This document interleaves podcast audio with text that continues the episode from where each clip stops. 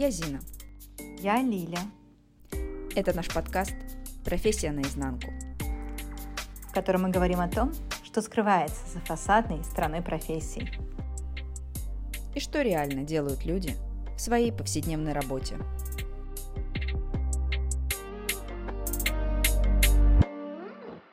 Всем привет! Сегодня у нас в гостях Максим Бондаренко. Максим – предприниматель и продюсер онлайн-проектов. Максим, привет! Спасибо, что нашел время для нашего подкаста. Привет, привет. Да, я очень рад, что вы меня позвали. Очень приятно с вами познакомиться, тем более, что мы сейчас в разных городах, а общаемся на одной волне. Даже я бы сказала, что в разных странах. Если учитывать, что мы, ну и что Екатеринбург за Уральскими горами, то можно сказать на разных континентах даже так. Максим, как и почему ты выбрал свою профессию? И расскажи об особенностях профессии продюсера. Я вообще айтишник, заканчивал инженерное образование. Знаю, что вас слушает много ребят, кто сейчас э, там, в институтах или в школах, то знаете, что инженерное образование очень прикольно дает плацдарм, чтобы дальше и творчеством заниматься и так далее, и вообще всем. А, но плюсом еще к тому, что я был а, инженером, можно сказать, я еще занимался кучей творчеством, там у нас была рэп-группа, читали рэпчик. Когда еще не знали слово YouTube, у нас уже на YouTube было там по 50, по 60 тысяч просмотров на наших клипах. И мы всегда, ну, с моим партнером, которым мы сейчас тоже занимаемся а, этой деятельностью, ну, хотели что-то творческое. Но партнер у меня пошел на врача, я пошел на инженера, и как бы обычное классическое образование. А, но я всегда хотел быть предпринимателем, но при этом хотел еще и что-то начать зарабатывать первоначально. Вот, пошел я в IT-сферу, работал разработчиком. Первое время там работал в крупных компаниях, в банке работал. Вот, у меня партнер работал врачом. И в какой-то момент мы сидели в машине, там, вечерочком что-то куда-то ходили. Сидим, думаем, ну, что-то надо, что-то заняться своего. То есть рэпчик уже подходил на нет, у нас даже студия звукозаписи была, ну, такая домашняя. Э, Все, уже студия звукозаписи надо закрывать, что будем делать? И такие, давайте займемся телемедициной телемедицина — это приемы врачей, чтобы не как в офлайне все еще у нас везде в России, а вот типа в онлайне принимать. Мы посмотрели, что в Америке есть стартапы крутые, которые там миллиардные обороты. В Европе что-то начинается. Мы думаем, ну к нам-то по-любому зайдет. А, посмотрели, посчитали, решили, что сильно много денег туда надо вкладывать. Но все-таки походили по инвесторам, поездили по стартап разным конференциям, пообщались, а тут как представили свой проект по телемедицине. Нам ребята говорят, ну, конечно, вот когда у вас будет там тысячу клиентов, тогда мы с вами можем поговорить. Или когда у нас в России появится законодательная база, чтобы, ну, врачи могли общаться по интернету, там, первично назначать диагнозы, там, назначать там методы лечения и так далее далее. Мы такие, ну, скорее всего, в скором времени это будет, но что-то у нас не хватает денег, чтобы это все реализовать. Мы думаем, ну да ладно, давай сделаем курс для будущих э, родителей. И так началась наша вот карьера в онлайн-образовании, вот в онлайн-проект. Мы нашли гинеколога из Екатеринбурга, классного специалиста. Она просто нас захватила вообще рассказами ну, о своей деятельности. Мы говорим, хорошо, давайте договоримся, там обусловились, по условиям договорились, мы сейчас приведем людей, вы расскажете, чем вы поможете будущим родителям, и под это все соберем курс. Мы записали курс. У нас даже есть в интернете экскурсия по роддому в Екатеринбурге, которая уже набрала там сколько-то тысяч людей. Когда пандемия началась, люди нам очень многие говорили спасибо, потому что пандемию нельзя было по роддомам выбирать там и так далее, а вот по экскурсии можно было выбирать. Ну, короче, вот это все завертелось, закружилось. А мы начали продавать курсы для беременных. Даже инвестиции под эту тему привлекли. Мы потому что не рассматривали это все как там проект только онлайн-образование, мы рассматривали этот проект, что мы в айтишку все-таки хотим пойти, там приложение делать, там, чтобы было все автоматизировано. И потихоньку-потихоньку в это все зашли, в эту деятельность. Это был 18-19 год. И, кстати, для ребят, кто работает сейчас в найме, что я начал это все делать в найме, но проблема в том, что я думал, что я не вывезу это все в найме. Я по итогу все равно уволился там с каким-то багажом накоплений. Благо дело, что расходов у меня не сильно много было. Хотя уже в то время как бы я был уже женат был. И потихоньку-потихоньку мы это начинали. Это было, конечно, супер меньше, чем я зарабатывал в айтишке. У меня жена просто работала в том же банке, где и я, и я ей говорил, слушай, вот сейчас самое шикарное время, когда у нас, у нас НДФЛ капает, мы можем там любую ипотеку, все угодно, если захотим взять. Ну, сами понимаете, там социальное обеспечение, все-все-все было. Я говорю, это лучшее время, я сейчас буду предпринимателем. И, скорее всего, поначалу точно будет хуже. Просто кайфуй сейчас, пока есть возможность.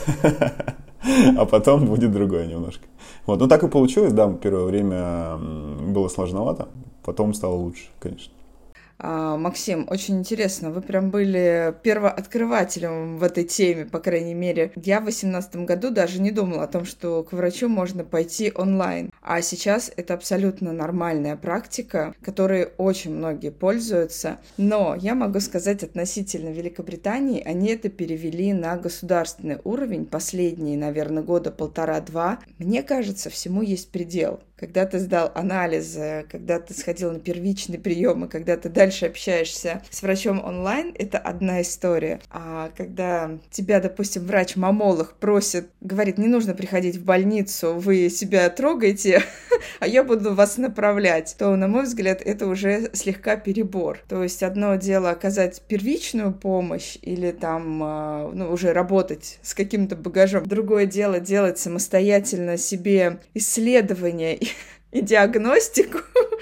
Ну, по крайней мере, мне кажется, что в Великобритании сейчас это доведено уже до какого-то абсурда. Но если брать именно а, консультацию с врачом, особенно с терапевтом, особенно когда у тебя уже а, произведен там забор всех анализов, чтобы не ходить к врачу, чтобы не тратить свое время и время, возможно, врача, то это очень облегчает жизнь со всех сторон. Очень интересный опыт, очень классно, и, наверное, я бы здесь сказала тем, кто нас слушает, слушает, о том, что слушайте свою интуицию, потому что вы можете стать первооткрывателями в какой-то нише. Да, нет, я с тобой согласна. Такой опыт, он всегда интересен, и Жаль, что тогда не получилось и не поверили э, инвесторы в такие возможности. Я скажу, что они вообще красавчики, что не поверили в эту э, штуку на самом деле.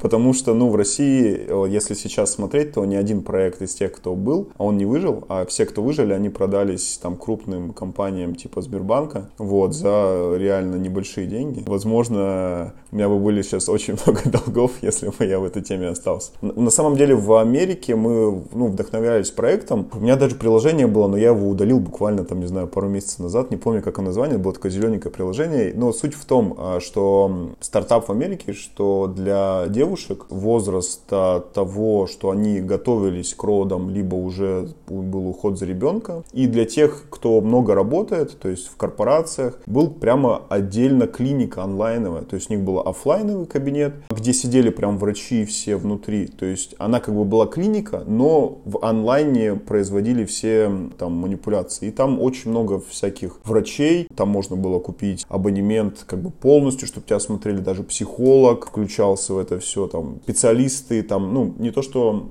около врачебно, ну, там специалисты по детскому сну, специалисты по грудному скармливанию, то есть вообще все-все-все-все-все вот эти специалисты. И нам настолько это понравилось, там это прям культура была, то есть а, видать, на вот э, теме феминизма она прям очень сильно поднялась там.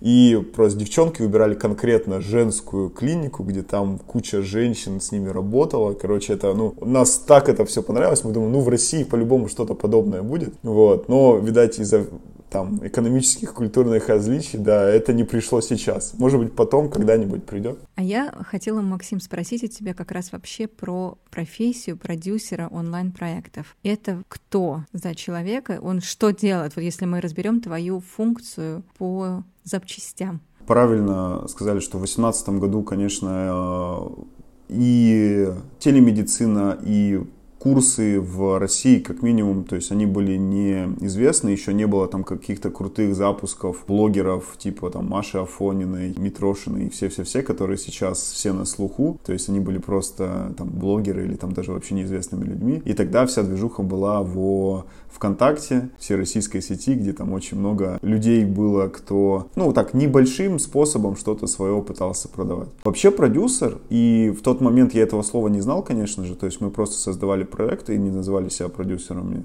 То есть продюсер, в моем понимании, это человек, кто ну, создает ценность и зарабатывает на этом деньги. Вот и все. То есть, если продюсер там, создает ценность, но деньги на этом не зарабатывает, то это там может быть project менеджер это может быть еще какой-то человек, но, скорее всего, с продюсированием э, он не связан. А сама профессия заключается в том, чтобы именно создавать ценность и объединять ресурсы так, чтобы они 1 плюс 1 равно там 10 было. Вот примерно такая моя логика была. И все, кто думает по поводу работы именно в этой сфере, должны понимать, что вы будете катализатором всего, что происходит в проекте, а, и должны быть человеком, который направляет проект в сторону большего заработка.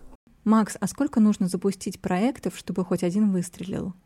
Ну, тут, э, как и в любом бизнесе, то есть надо понимать просто, какие проекты и с каким потенциалом роста должны быть. То есть есть проекты условно венчурные, где один там из ста выстреливает, но выстреливает так, что он становится единорогом, много денег зарабатывает, но при этом 99 умирает. Это не говорит о том, что ну, вообще все, вся индустрия не очень, это говорит о том, что ну, просто дорога ада, которая там когда-то должна закончиться, заканчивается только для одного, а все остальные не работают. Также и здесь, то есть есть предпринимательство и там продюсеры, которые запускают запускают маленький курсик, который приносит там, там 50 тысяч рублей в месяц, и они вполне окей, и они тоже считаются продюсерами, и это огонь, но шанс запуска такого проекта, он достаточно высок, потому что ты уже там либо копируешь то, что уже есть на рынке, либо смотришь в нише примерно такой, и там достаточно все легко должно сложиться. Уровень смертности растет с уровня ответственности, с уровня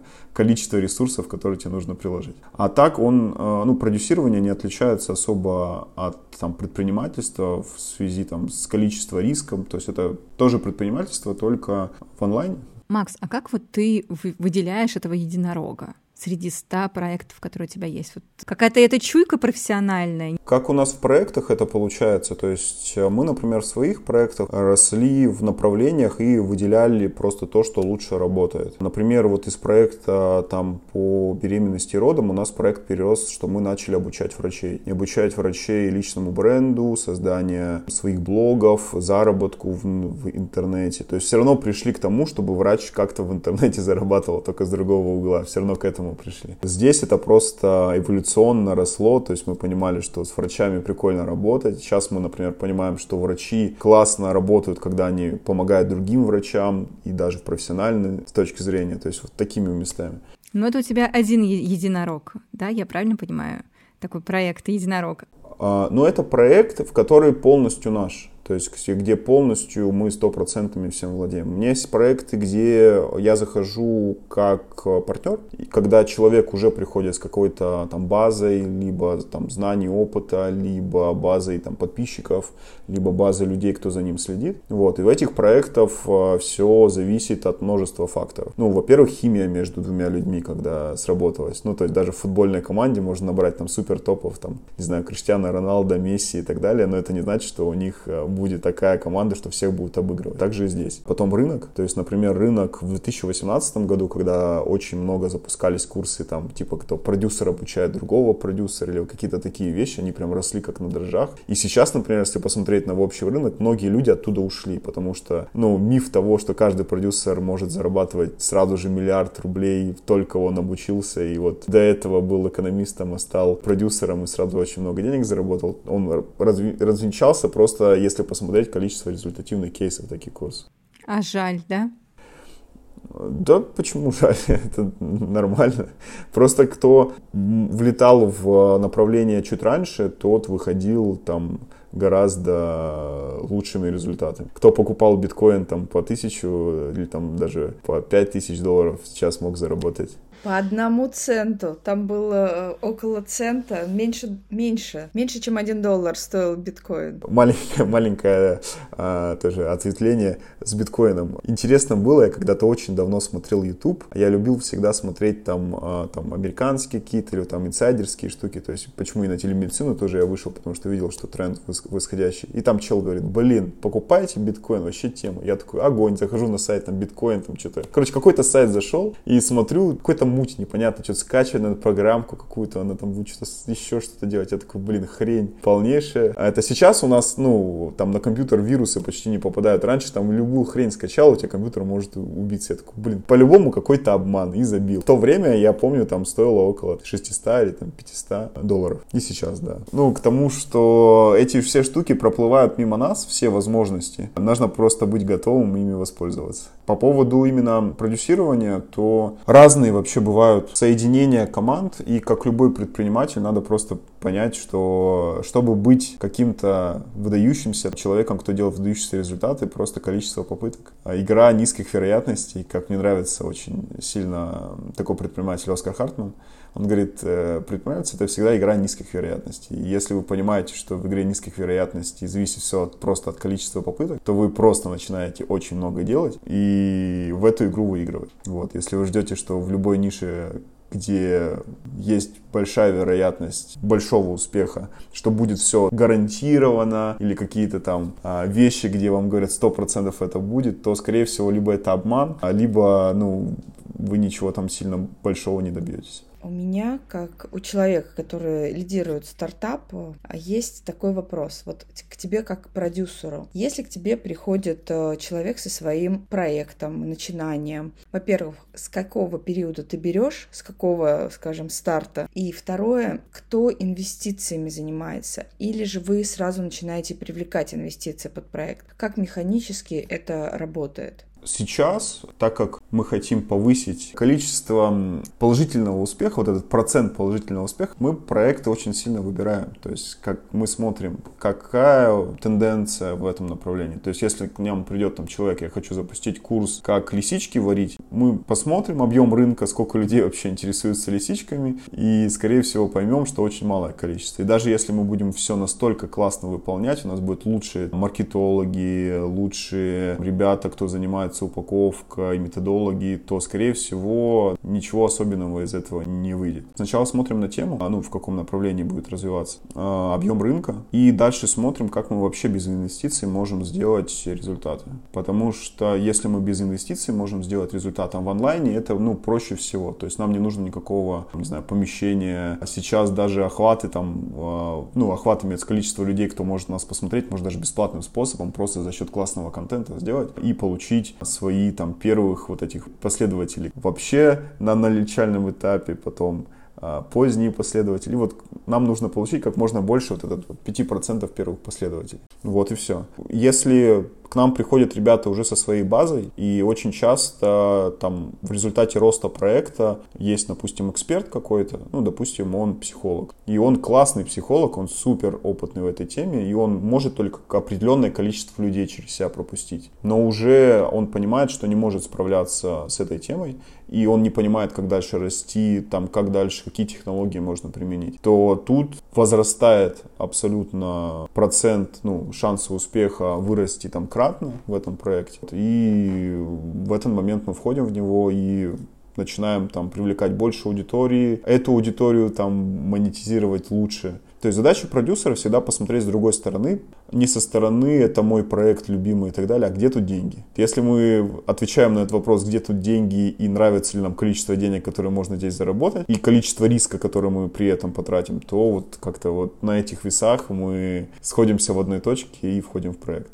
Максим, а насколько вы смотрите на смыслы? Ну, то есть я понимаю, что деньги, они а, основополагающие, да, не надо вкладываться, когда нету какого-то ауткама, но тем не менее в процентном соотношении может быть интересный проект, вы понимаете, он может быть не особо денежный, но проект интересный. Как вы себя здесь э, регулируете? Вся вообще методология построена на том, кто наш клиент, какие есть э, у него пользовательские привычки, какие есть потребности и так далее. И, например, сейчас, ну вот просто как пример, когда лучше покупают курсы для беременности и родов? Ну, по факту, это очень нужная штука, и мы все продукты делим на БАДы и на таблетки. Ну, вот, опять же, такая врачебная тематика даже в маркетинге у нас прослеживается. БАДы это там, чтобы было хорошее настроение, там счастье. Таблетки это когда мы боль каким-то образом заглушаем, и нам, ну, хорошо становится, когда мы лечим. Так вот, во время, когда девушка находится там, в процессе там, беременности, любой курс, который поможет вам в родах и так далее, воспринимается ей как, ну, прикольно было бы посмотреть, как-то интересно. Но в момент когда родов, когда там начинаются первые схватки, там, ну, боль, и вот это все, она бы все, мне кажется, купила, чтобы было там меньше боли, и она бы классно бы посмотрела в этот момент и ролик по дыханию в родах, а там у нас, ну, у нас настолько там крутые ролики были по этой тематике, что, ну, девчонки, которые реально все это проходили, говорили, что, ну, нам было гораздо проще. Но до этого мы не могли это рассказать, то есть мы не могли с помощью контента об этом прямо донести эту информацию так, как в этот момент люди сами прочувствовали. Но как только заканчивается момент там, родов, ребенок появляется, начинается проблема, а что вообще с ребенком делать? И потом уже, когда мы продуктовую линейку переделывали, мы, конечно, смотрели, что гораздо проще продавать э, людям уже непосредственно, что с ребенком делать. Если посмотреть сейчас на рынок вот этих направлений, то для девушек которые там, что делать с ребенком, как правильно его учить самостоятельному засыпанию, это вообще отдельная индустрия. Курсы по тому, как правильно ухаживать за ребенком, а, курсы грудного скармливания, они гораздо более успешны, чем курсы для родов. Вот сразу видно, Максим родителем стал, столько тем его теперь цепляют. На самом деле, да, то есть очень много тем, и самое интересное, что в моменте, когда мы это изучали в 2018 году, мы тоже на это смотрели, как бы интересно интересно. Ну, то есть думаем, что, ну, как бы да, но, наверное, это не так сильно возбуждает девушек, как сами роды, потому что это же сложный этап. А, ну, на деле это оказалось совсем по-другому. Так же, как мы не знали, что есть отдельная индустрия. Я не знаю, как э, в Англии это происходит, но в России после того, как ребенок рождается, там против желтушки им дают там специальную ультрафиолетовую лампу. И это отдельный рынок. Если зайти там в России в Авито и посмотреть, сколько людей эту лампу продает, это же трендец. Они там такие деньги зашибают. Ну, каким образом я мог до этого опыта знать об этом, что нужно лампу, и там типа две недели она стоит ну пару тысяч рублей, и почти каждому человеку она будет нужна. А особенно если ты живешь на севере, да, то есть если ты живешь в какой-то несолнечной части России. Ну а Россия вся почти не солнечная, даже в э, южных регионах, мне кажется, это нужно.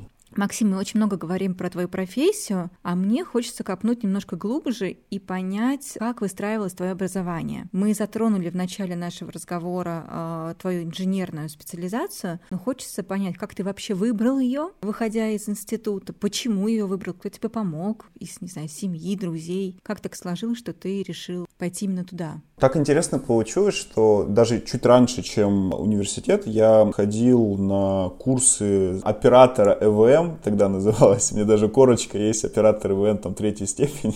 Как будто я закончил ПТУ во время обучения в школе. Сам факт не в том, что я был оператором ЭВМ, а в том, что нам там очень много дали ну, прикладных вещей, как работать там с компьютером, как базовыми данными работать, как программирование на начальных стадиях. И вот эти все вещи я понимал, что я хочу быть в этой сфере, мне это очень нравится. Потом смотрел вообще, какие сферы сейчас развиваются, очень много там посещал разных там предприятий. И когда пошел выбирать, куда я хочу поступить, я понял, что я хочу куда-то войти. Мне не хватило немного баллов, чтобы поступить на бесплатно экономическая плюс айтишная специальность. Я такой, ну, расстроился сначала, и вот вторым путем я поступил на механико-машиностроительный факультет у нас Уральского университета, и там называлась прикладная информатика вот направление. Я пошел туда, думал, что это будет прикладная информатика, но в большинстве своем мы изучали там все, что связано с промышленностью, там, механических всяких вещей. Изучали в этом направлении. Я очень много смотрел, как работает правильно промышленные всякие вещи. Это мне дало базу. Потом я решил, ну блин, я все-таки же хотел на экономическое пойти. Вот мне как-то тянуло всегда там бизнес, предпринимательство. Я говорю, пойду я вот на магистратуру, на бизнес-информатику. И понял, как классно, что я отучился на промышленности, потому что нам дали столько основ, то есть и математики, и всего-всего-всего. И на экономическом факультете это как бы так, немножко поверхностно это все давали. Я думаю, во многих вузах а, таких крупных, что школа а, инженерная, она всегда сильнее вот в фундаментальных знаниях, чем там экономическая. Экономическая, понятно, что вот в самой экономике, в математике они делают направление, но это не в таком ключе, не в таком количестве. И я закончил, ну, точнее не закончил, я заканчивал учебу в, я не помню, то ли магистратуре, то еще был бакалавриат заканчивал, по-моему, бакалавриат. Я пошел, у нас было предприятие около там государственное, но оно занималось э, созданием разных э, там промышленных вещей. И я пошел туда на практику. Я увидел, что есть такие разработчики в нашей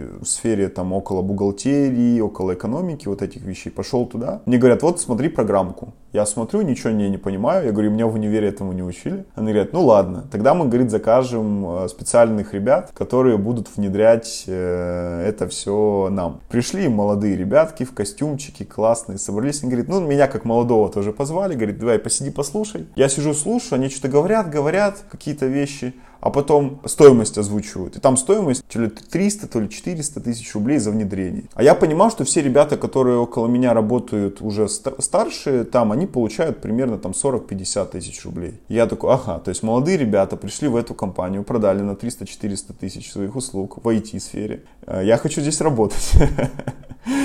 Спросил, что у них за компания, и пошел в айтишку. Предугадывая ваш вопрос, что дальше было, я пошел в IT, но я не знал, куда я пойду после того, как... Нет, это было после бакалавриата, то есть вот бакалавриат закончился, я говорю, вот надо работать одновременно с магистратурой, потому что надо деньги зарабатывать. Пошел смотреть вакансии и нашел вакансии разных предприятий. Где-то мне очень понравилось, но говорят, ну все уже, типа, вакансия это закрыта. Я такой, ну ладно. Я говорю, ну вот отправил на почту просто резюме и все. Меня в другое место позвали. Но там немного там подмастерья, типа, ну что-то надо сделать там руками, типа там переустановить какие-то вещи, ну как будто, я говорю, я хочу быть разработчиком, можно мне быть разработчиком? Он говорит, нет, вот тебе нужно программки устанавливать, ходить там по офису. Я думаю, ну блин, что-то не то, что-то не то. И мне из первой компании перезванивают, приходите к нам. Я пришел, там провел тестовое задание, мне говорят, ну мы вам перезвоним. Из второй компании мне говорят, ну все-таки, ну что, ты приходишь? Я такой, ну блин, там меня еще не позвали, тут меня уже зовут, я звоню в компанию, в которой мне нравится, ну, в которой я хотел бы работать. Говорю, слушайте, меня тут другую компанию уже забирают, но я очень хочу у вас работать. Можете в течение там пару часов дать мне ответ, да или нет? И так я зафорсировал на, на свою первую работу, мне говорят, ну приходи, будешь у нас работать. Это, кстати, лайфхак для всех ребят, кто куда-то хочет устроиться, что если вы сами будете повышать свою ценность за счет того, что говорить,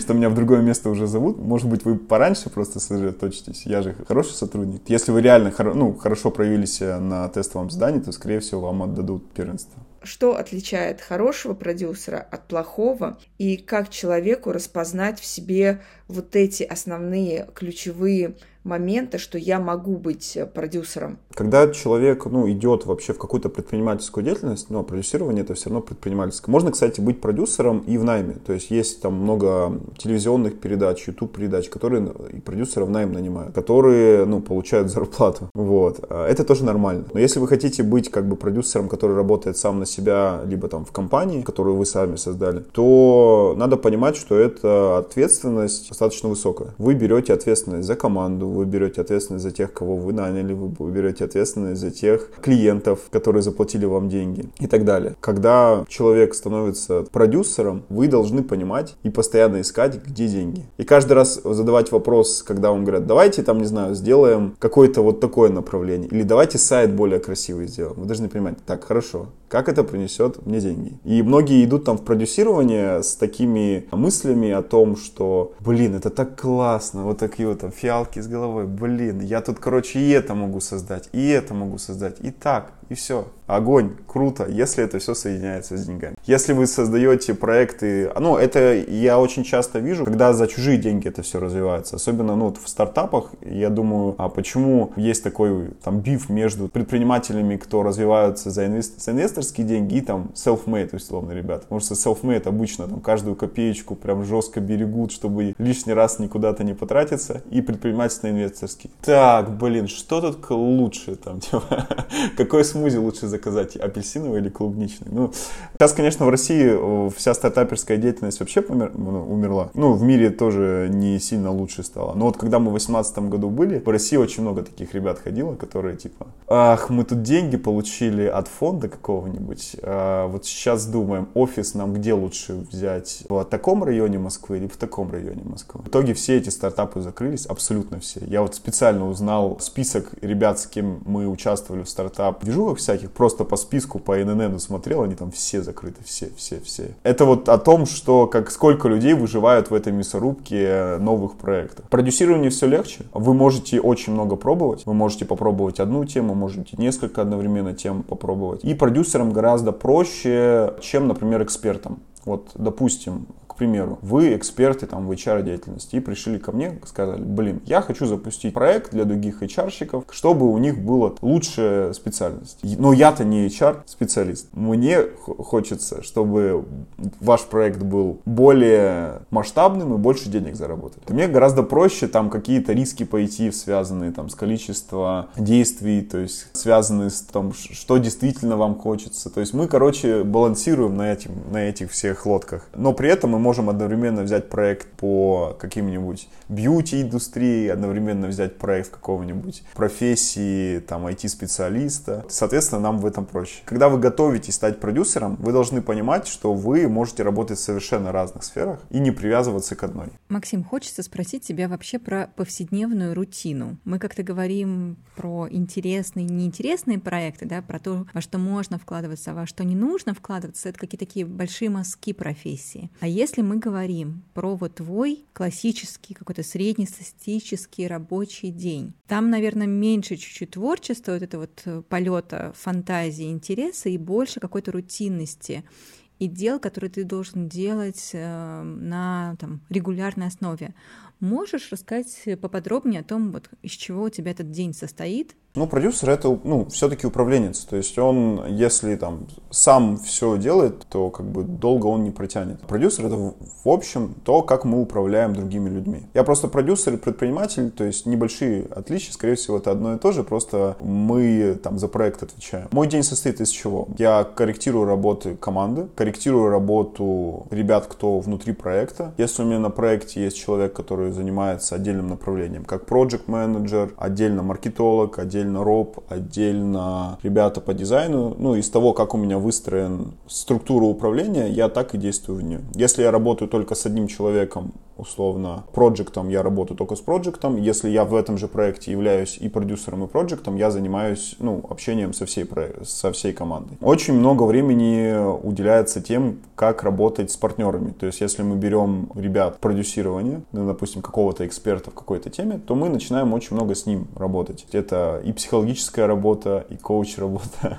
и работа по найму, и работа по продажам, если нам нужно продать какую-то идею кому-то. Мне нравится идея, что если вы предприниматель, у вас должно быть в день очень много коммуникаций. Если у вас очень много коммуникаций, значит вы на верном пути. Если вы в неделю общаетесь с двумя-тремя людьми, скорее всего, вы не предприниматель, скорее всего, либо вы самозанятый, и вам платит зарплату просто не ваш работодатель, а клиент. Скорее всего, один, потому что вы очень мало разговариваете с людьми. Для меня, как для клиента, как выбрать подходящего продюсера? Есть какой-то алгоритм, на что ты бы посоветовал обратить внимание, потому что ты в этой теме уже достаточно давно?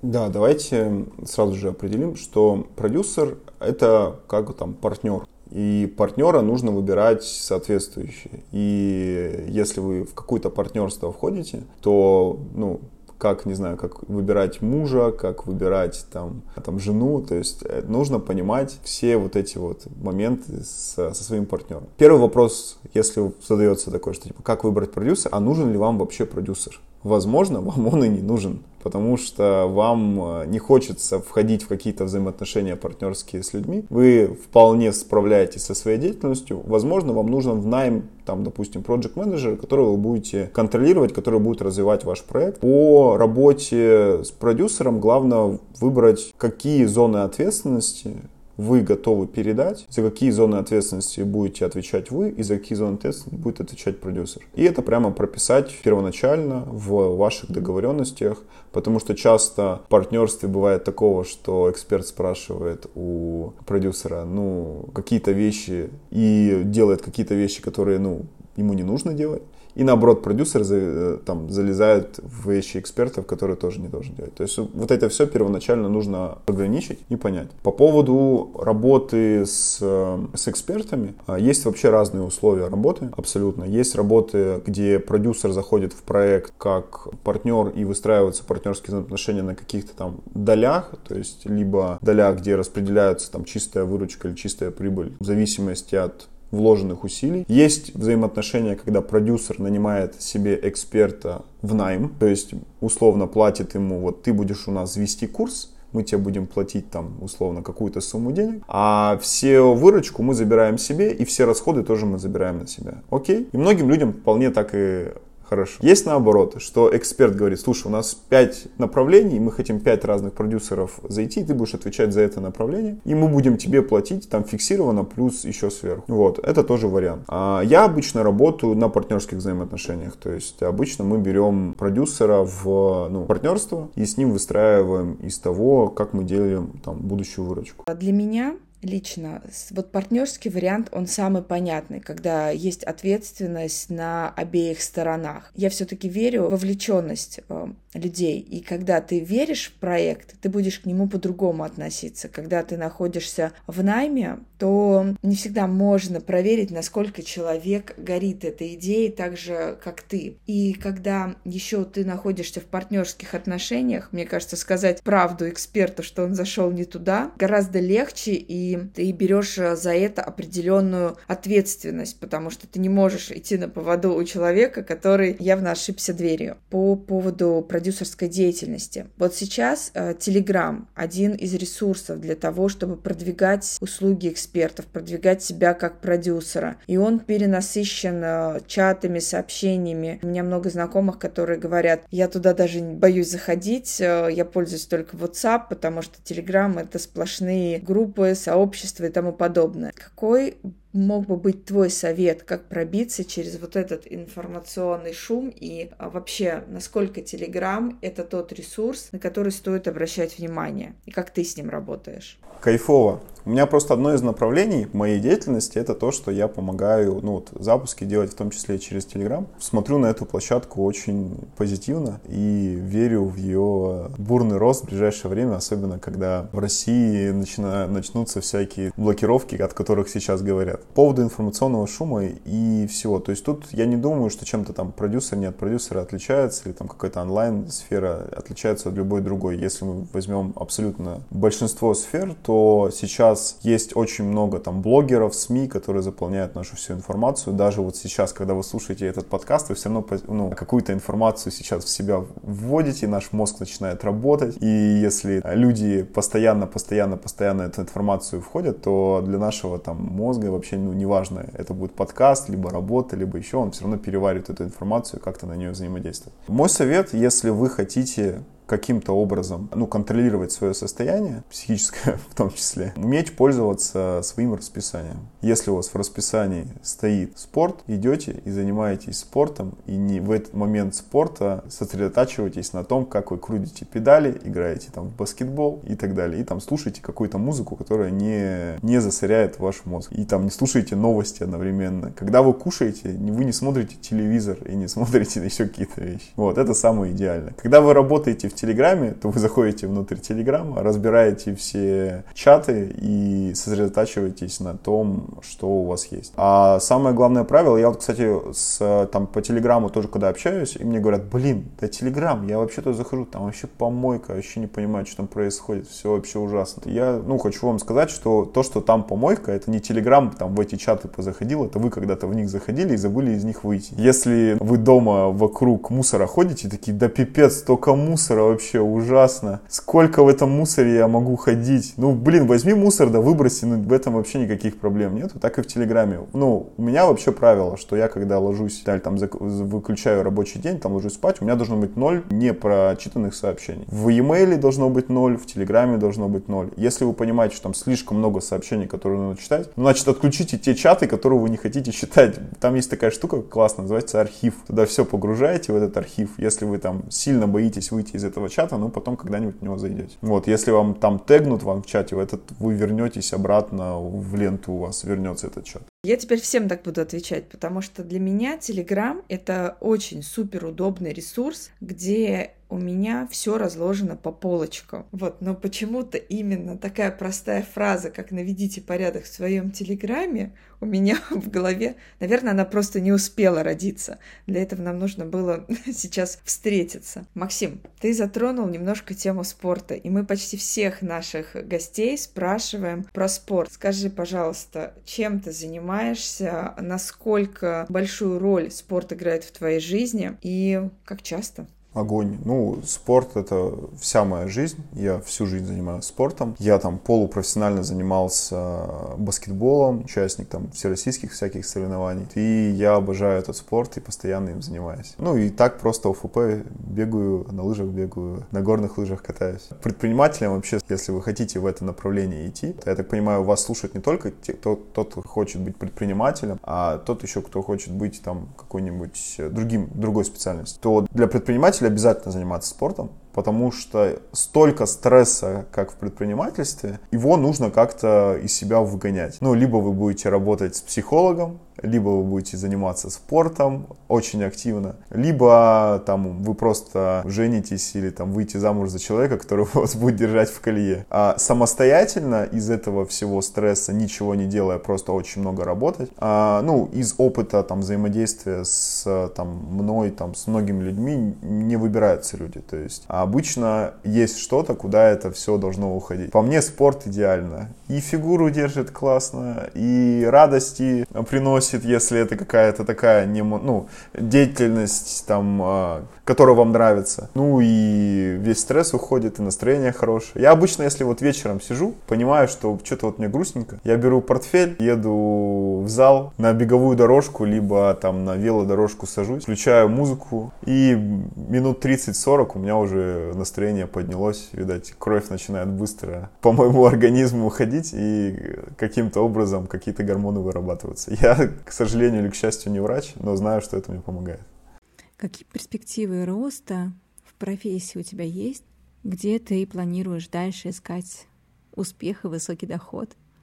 Перспективы роста, они большие, то есть именно внутри профессии. Я хотел, кстати, сказать в начале, но вот у нас, по крайней мере, в России, я не знаю, сколько людей будут смотреть именно из России, но я думаю, достаточное количество людей. Очень мало таких интересных социальных лифтов, по большому счету, у нас в России, которые могут вас поднять куда-то. То есть это, возможно, какая-то там около правительственная, государственная штука, но она очень долго обычно там степень, когда вы поднимаетесь. Не берем там всякие по блату и вот эти все вещи, просто вот если вы обычный там парень из Екатеринбурга, там из Рязани, Твери, Якутска и так далее, то онлайн-сфера и предпринимательство в онлайн-сфере является одним из социальных лифтов, которые могут вас кратно поднять социальной лестнице и выйти на другой уровень. Почему? Потому что в онлайне малый порог входа. Вы можете найти как продюсер себе очень классного эксперта, с помощью контента создать большое количество аудитории вокруг себя и монетизировать эту аудиторию. Это можно будет сделать сейчас, это можно будет сделать и через 5, и через 10 лет. Почему я так уверен? Потому что вся вот эта сфера пришла у нас из Соединенных Штатов. И в 80-е, и в 70-е, и в 90-е года, когда эта штука у, у них зарождалась, а с этого времени прошло уже 30 лет. И по факту к объемам, которые у них тогда, мы отстаем там примерно лет на 10. То есть сейчас уровень развития и погруженности людей там в сферу образования, в сферу каких-то онлайн-проектов, как, как ну, там, отстаем примерно 10 лет, то есть мы сейчас на уровне там, 2013-2014 года. В некоторых моментах опережаем, но в большинстве своем вот на этом уровне. Мы всегда будем, как общество, искать новые знания, эти новые знания продавались всегда, и если вы хотите идти в продюсирование именно в сфере онлайн-образования, то я думаю, там сфера роста, она очень большая, даже по количеству людей, которые когда-то платили за это. То есть их сейчас очень мало. Хотя в интернет-пространстве как будто все говорит об обратном. Что касается продюсирования, то продюсирование, оно не зависит от того, типа продаете вы курсы или еще что-то. Продюсировать можно какой-то творческий проект и зарабатывать деньги на рекламе. Продюсировать можно мероприятие. Продюсировать можно артиста, там, пение, и там, как раньше говорят, типа, и меня там продюсер раскрутил, и вот это же было еще давным-давно, и вот это выражение было давным-давно. То есть пришел какой-то человек и сделал из артиста, который также пел те же самые, ну, может быть, другие песни начал, но там те же самым голосом сделал там всенародного артиста. И такие люди всегда нужны. Если вы умеете это делать, если вы а, знаете, как правильно увеличивать ценность и стоимость того продукта, которого вы раскручиваете, у вас всегда будут и деньги, и ресурсы, и возможности, и работа. Очень, очень мотивирующе, кстати. Получилась такая, такая речь, и Огонь. Я еще добавлю для, ну, для ребят. Я так понял, у вас вот много слушают, которые сейчас вот думают, в какие профессии идти. Это не обязательно даже быть молодые, просто даже ребята, кто хочет сменить. И самое прикольное, что вы можете сделать на самом деле, если вы идете на какой-то курс, то, во-первых, нужно вот все, что на этом курсе говорят, вот прямо все один в один повторять, быть самым лучшим учеником и это все внедрить. Потому что сейчас у каждого из нас есть какие-то курсы, которые мы купили, потому что нам типа это надо, но на самом деле ни хрена там не проходим и вообще ничего не делаем. Но если мы хотим максимально прям внедриться в эту тему, то, например, если вы хотите стать продюсером, то самое идеальное пойти ассистентом, допустим, к продюсеру и какое-то время просто смотреть, что человек делает. И это в любой сфере на самом деле. Если вы хотите идти в HR, то прийти к человеку, кто в HR, сказать, можно я просто буду рядом и смотреть все, что ты делаешь. И если нужно будет принести чашечку кофе, я принесу чашечку кофе. Если нужно будет съездить куда-то, что-то сделать, я возьму и съезжу. Потому что на уровне сегодняшнего там нашего знания в любой сфере мы не понимаем каких-то вещей. И самое лучшее, что мы можем понять, это сесть рядом и наблюдать за всем, что делает человек. Потому что в, в объявлениях о работе это там одно пишут, а даже в двух разных компаниях одно и то же написано, но в одном компании одно получается, в другом другое. Вот, это самое идеальное. Даже сейчас я уже там вначале сказал, что очень много там курсов по продюсированию, которые типа не работают, но они не работают не только потому, что продюсирование слишком много людей, хотя это тоже, но и потому, что люди, заходя туда, не преследуют целью стать продюсером. Они преследуют целью, может быть, доказать мужу, что я чего-то стою, что я что-то могу. Или просто потому, что я устала быть там домохозяйкой. Или мужику, что я просто уже устал быть в наемной работе, где меня там херачат, я хочу быть продюсером.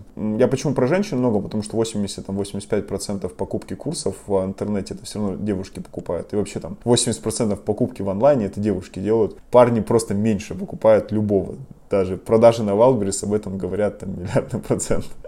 вот, просто меньше. Если мы, когда что-то покупаем, реально понимаем, что это нам надо, то мы делаем все, что нам говорят, получаем какой-то результат, и только после того, как мы сделали все, что нам говорят, получили результат, мы только после этого говорим, хороший это курс, плохой, хотим мы в продюсировании, не хотим мы в продюсировании. Только в этой сфере. Если вы сейчас э, ищете себя, то сделайте, пожалуйста, все, что вам говорят, а только после этого формируйте свои какие-то мнение о, ну, об этой сфере, там, об этом направлении, об этом лекторе, об этом там, эксперте и так далее. Это прям как про учителей. А ты сейчас сказал про то, что многие говорят плохо про своих учителей, но для этого не выполняли никогда домашнюю работу. Сто процентов согласна. Что, переходим к Блиц? Максим, чему новому ты хочешь научиться?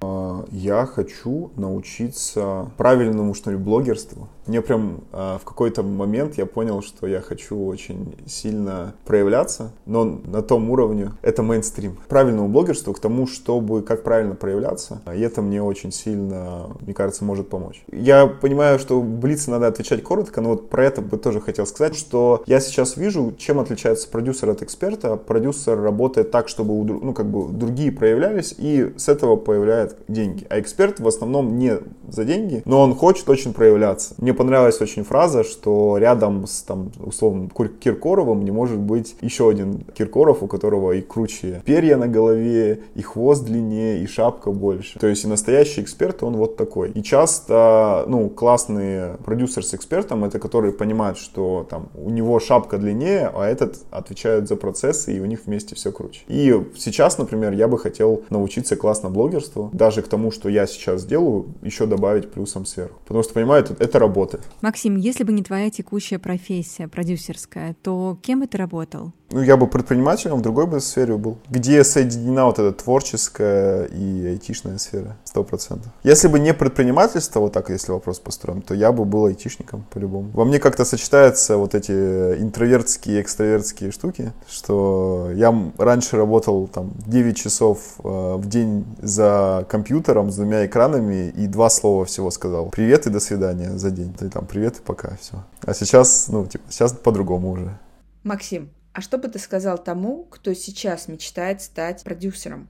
А, пробуйте, пробуйте, присоединитесь к человеку, кто уже этот, уже этот есть опыт, делайте все, что он говорит, поставьте себе дедлайн, когда вы примете решение идти дальше в эту сферу, либо там уходить в другую, если она вам не понравится. Допустим, там два месяца вперед дайте себе. Это будет самое идеальное. Максим, спасибо тебе огромное, что пришел к нам сегодня в подкаст. Было очень приятно с тобой пообщаться и узнать подробнее про твою профессию. Максим, благодарю за твое время. Было очень интересно, и я надеюсь, что мы еще обязательно встретимся. Да, спасибо большое, что позвали. А, желаю всем зрителям классного настроения, чтобы ваши мечты и ваши желания а, сбывались, но когда они сбывались, вы уже знали, что вы хотите дальше, вот, и с удовольствием проводили каждый свой день.